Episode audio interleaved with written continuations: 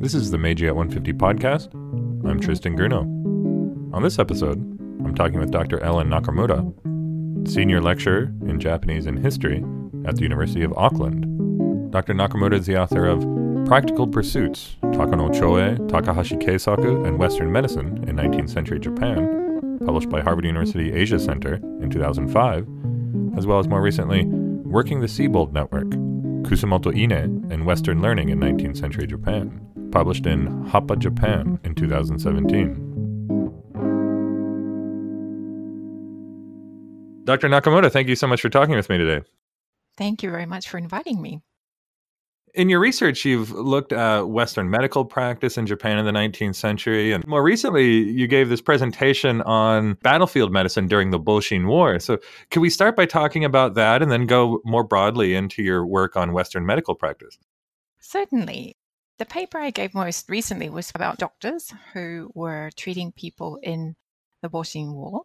And uh, this is very new work for me, but I also found it really interesting and came out of looking at a diary of a doctor who was involved in the campaign in Tohoku in the Boshin War. And uh, he wrote in great detail about uh, his experiences there. A wonderful diary keeper with all sorts of detail about what he purchased in order to, to go there and the names of the domains that the people that he treated came from, the equipment that he asked for, and the equipment that he received, and uh, just wonderful detail in this diary.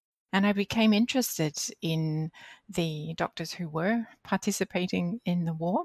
And as I suggested at the, the beginning of the paper that I gave, we tend to gloss over the violence of the Meiji Restoration, the Boshin War.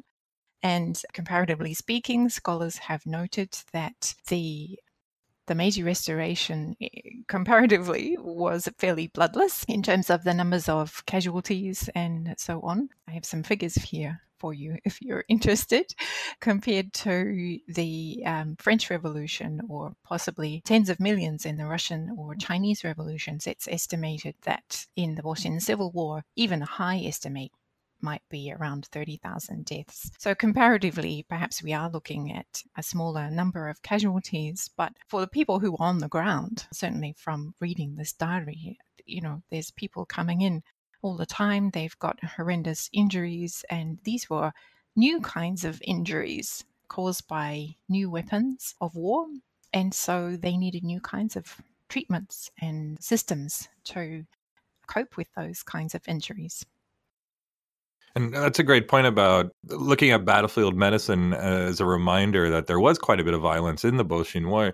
And you mentioned that it's mainly about doctors, but there was also some discussion then about the battlefield nurses, right? That's right. And it's not really clear from what I've read so far who exactly those nurses were. There seems to have been both men and women. Uh, actually, recruitment seems to have been a major problem throughout the diary, and there's a number of possible reasons for that. One might have been rivalry between the domains or not really having proper systems for working out who was going to pay them and how much they were going to be paid and this kind of thing. So it seems that there were a number of doctors. The doctor that I'm talking about, his name is Seki Kansai, and he went to the Tohoku area and he took a number of his own disciples with him. And they went there and then they recruited locally as well and it's not really clear whether these people were paid or whether they were expected to volunteer their services. And then there were local nurses as well, who were some male and some female, and they seem to have done mostly menial tasks, but I'm sure that they must have received some kind of education as well when they were uh, learning how to treat these wounds. I'm curious what kind of battlefield medicine uh, was being practiced. I mean, when we think of at that time the american civil war comes to mind where it just seems like just amputate everything so i'm wondering what what was the level of medical knowledge and medical practice on the battlefields of the Boshin war yeah, that's an interesting question. And perhaps my first impression of this came from reading the diaries of people like William Willis, who was also involved in, in treating the wounded in the Boshin War. He was a European doctor.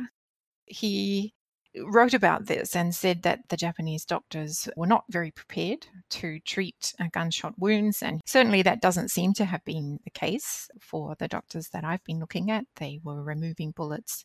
They were also doing a certain amount of amputation as well. Willis suggests that he was doing a bit of amputation and that he was teaching people to use uh, splints to immobilize injuries. And this also seems to have been something new. I haven't come across it in the diary that I've been looking at, so it's possible that was a new technique that was being taught. Yes, certainly there was quite a lot of amputation going on, and that seems to have been successful in many cases. But often the approach was to uh, try to send people away from the battlefield back to the major hospitals in Edo and Yokohama, where they would have access to doctors and more equipment there. In your research more broadly, you've looked at the introduction of Western medical practice to Japan in the 19th century. Eh, can you put the Boshin War and the battlefield medicine during the Boshin War into that context? Well, I've been working on a number of doctors. Uh, I started out, my, my career started with looking at the first half of the 19th century, and I was interested in uh, doctors who were learning about Western medicine, even in the, the countryside, rural areas of Japan, studying Dutch. And I found this a fascinating thing. And uh, so I suppose as the years have gone by, I've expanded my horizons to look closer to the, the end of the 19th century. And what I'm currently working on is a collective biography of a number of doctors who lived through the transition to the Meiji period. And in the historiography so far, particularly in the Japanese historiography, I've noted it the, the, the doctors who were studying Western medicine, or rangakusha, we might call them, they are often seen as the heroes of this process who, despite quite severe re- restrictions on their activities, managed to learn Dutch and they managed to recognize the value of this and then they implemented the modern Japanese medical system uh, based on a Western model, and therefore they led the way for this wonderful modernization of Japanese society. So there is a certain uh, glorification of these doctors, and yeah, they're seen as medical heroes. And in thinking about this, that the doctors that I've been interested have been not so much heroes, but more ordinary kinds of doctors. And in thinking about this, it's interesting to think about the, the continuities. It's not like these doctors kind of woke up one morning after the restoration and found themselves modern. They actually lived through this experience. So I'm I'm trying to think about well, what did this mean in terms of their daily practice? What did it mean to require them to get licenses in Western medicine? And did the fact that they had learned this prior to the restoration actually uh, help them in this process? Or was the, the medicine that was introduced after the restoration something new? Several people have thought about this this gap between the, the rangaku of the, the late Edo period and the modern, more biological version of, Western medicine, which was just coming in at the same time as uh, the restoration was taking place. And they've noted this gap. And perhaps the people that I'm looking at were representative of that gap, but many of them seem to have experienced difficulty in making this transition to the Meiji period, perhaps because they, they were trained in an earlier version of it. Some of them seem to have uh, personal reasons for having difficulty. Uh, it, perhaps, can I just give you one example? There was a doctor by the name of Ishii Kendo who was a Rangaku scholar, and initially he gained an appointment in the Ministry of Internal Affairs, where they developed a medical bureau. And he had a position in that. But after a few years, he and a number of doctors actually lost their positions. And this was a time when a number of reforms were being taken out. And so he, he received a demotion at this moment and then continued to practice as a private medical practitioner for the rest of his life. So, yeah, we find these interesting examples of people who didn't quite become these heroes of, of modernization.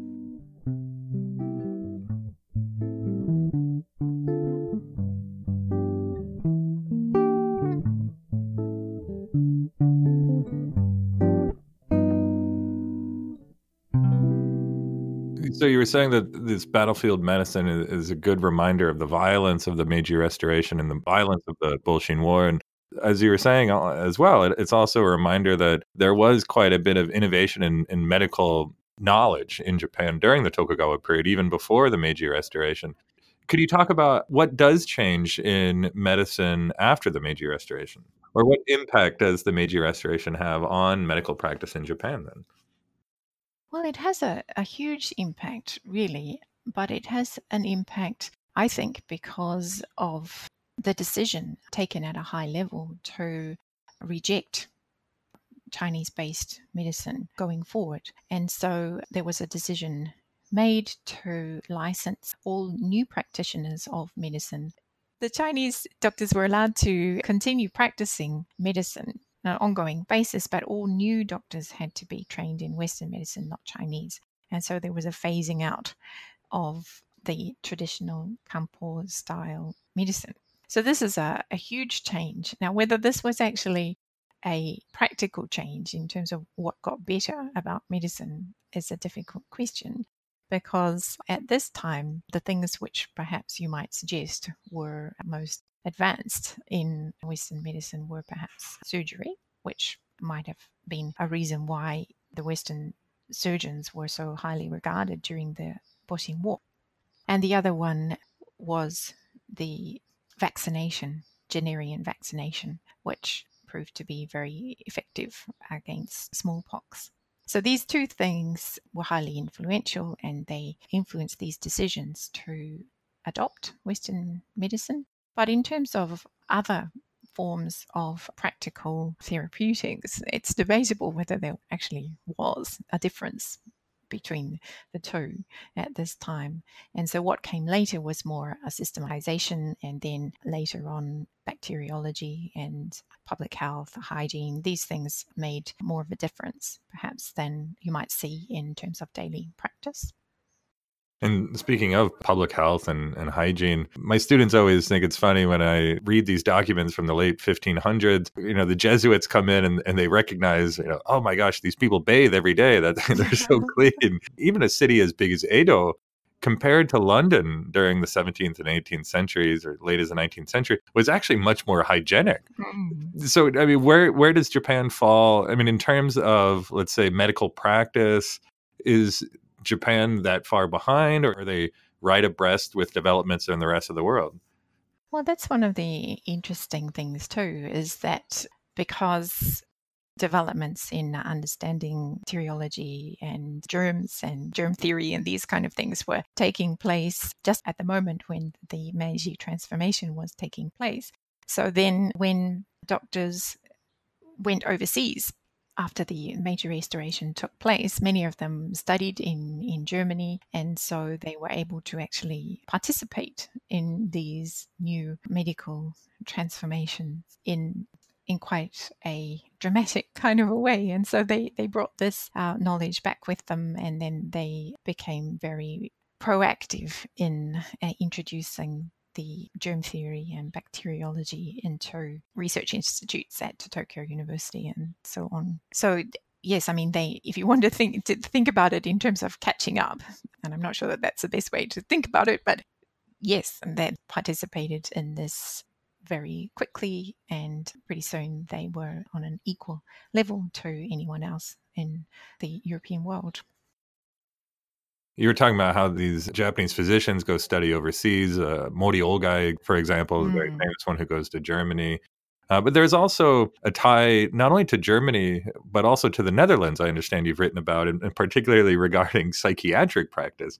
That's right. Yeah. I mean, it's not really a huge area of expertise of mine, but I was looking at one of Japan's first journals of medicine. And in this, the doctors were making translations of quite recent, actually, journals which had been published in the Netherlands, and they were choosing practical kinds of essays which interested them. And one of them was on psychiatric health. And it was a translation of a, a, case study of a particular woman who had become deranged, and the treatment that was offered her was um, a combination of gentle sort of drugs and uh, psychiatric therapy. And I thought this was really interesting that uh, Japanese doctors were were interested in this at the time. And uh, you know, one of the suggestions has been previously that Japanese doctors actually didn't have such a good understanding of the Dutch language. But certainly by the time we get to the mid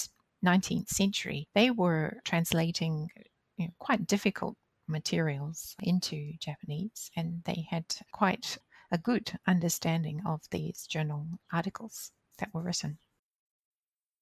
And speaking also of these kind of German ties, you've also written quite a bit about Philip Franz von Siebold and the kind of network that he establishes and his role as, as being instrumental in introducing Western medicine to Japan.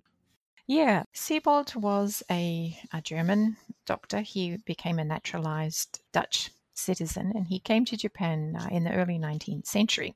And in Japan, he's still very much a hero. And there's a Siebold Museum in Nagasaki where his story is told, and many of his artifacts are still there. And I think that perhaps one of his greatest legacies was a network of students. And students seem to have been attracted to Siebold. He was still quite a young man when he came to Japan, but he was the first Dutch physician at Nagasaki who had full medical degree rather than a military kind of training. And uh, so he was quite highly regarded, and the students flocked from all over Japan to study with him.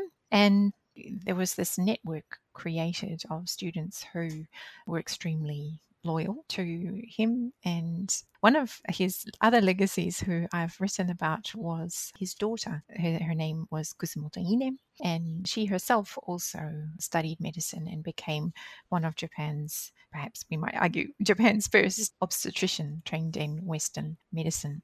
And on the topic of uh, female uh, practitioners of medicine, uh, you've also written about women doctors in Japan and, and one in particular, Ogino Ginko. Yes. Uh, so uh, Kusumoto Ine uh, worked in the Edo period, and, and I see her as a rangakusha, someone of the, the late Edo period who made an important first step into women in the, the medical world. Ogino Ginko, on the other hand, came a little later and she trained in the Meiji period and she became the first licensed female medical practitioner. Uh, Ine, I would argue, was a doctor, uh, although there are some who suggest that she was only ever a midwife, but I think she was far more than that. And you can see that she was treating um, a number of different ailments and treating both men and women. Ogino Ginko, on the other hand, battled uh, the Meiji bureaucracy to be allowed to sit medical examinations, and uh, she became the first licensed practitioner.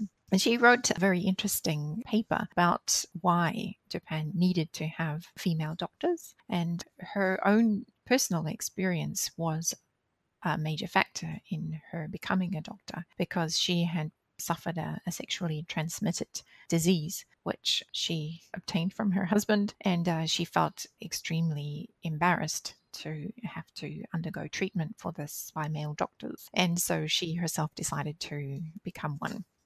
And she wrote this in 1893, is that correct? Yes, 1893. That's remarkable considering you know there, there's other kind of petition activities in, in, the people's and popular rights movement going on. You, you, mentioned that she was the first female physician. How common was it for women to become practitioners of medicine at this time? Well it certainly wasn't common but thanks to Ogino it did become possible. And there was a, a stream of women who who did become medical practitioners. And yes, later there was a, a physician whose name was uh, Yoshioka Yayoi, and she uh, actually set up a school for women doctors. So for a while they were able to study alongside men, but according to some of their memoirs, they found this quite difficult because they were poorly treated by the male physicians. And so Yoshioka Yayoi decided to set up her own school of medicine, and that became, I think, Tokyo Joshi Ika Daigaku today, Tokyo Women's Medical University. I mean, I was wondering where the female physicians were getting trained because at, at, this time, women weren't even allowed into the imperial universities, right? That's right. Yeah. So uh, I think Ogino Ginko uh, had quite a struggle, and she herself was the daughter of a, a physician, and so you know she must have had that kind of influence as well. And uh, she used a combination of private study and then she was able to enter one particular school which had a, a, sympathetic principal and was able to study alongside the male students for a while. And because at that time there were two ways of becoming a physician one was to graduate from a recognized medical school, and the other was to sit the medical examinations. And so the path that she had to take was to uh, to sit the medical examination. And there was an interesting story about this that she she went to seek the support of Ishiguro Tadanori, and she went to him and argued that well, actually there there is nothing in the regulations to say that women can't sit the medical examinations, and so that she was able to to push it through with his support.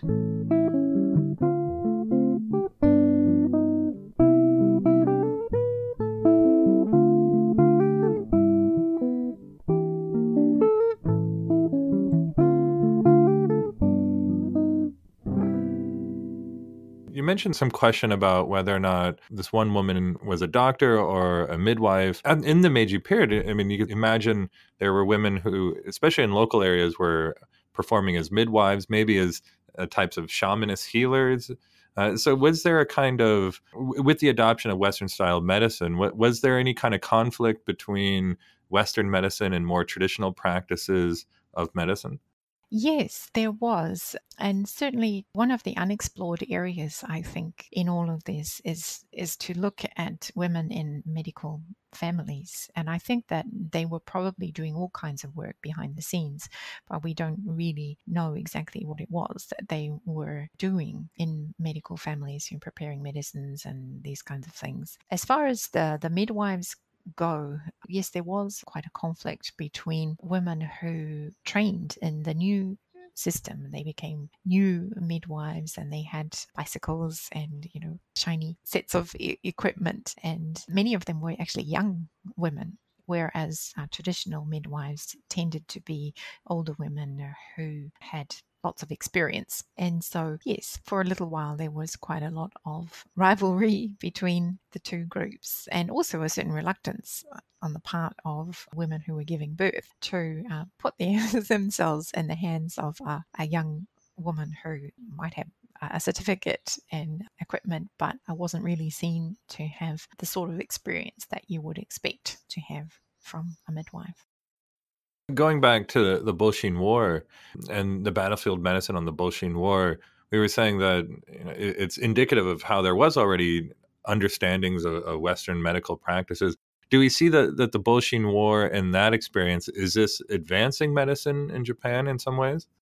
I think uh, it was certainly a factor in the decision to adopt Western medicine and certainly Willis, who participated so uh, enthusiastically in the treating of patients. He was one of those who was invited to take teaching position in the medical schools uh, of the Meiji period. But again, there were the, some interesting rivalries happening there. Some of the Japanese doctors had decided, taking advice from Dutch doctors in Japan and from their own understanding, that uh, many of the works which they had been reading were German works rather than English ones. So there was a rivalry among the doctors in Japan, those who supported Willis because he had made such a wonderful contribution to saving people in the war, and those who felt that actually Germany had the most advanced form of medicine, and so this should be the way for Japan to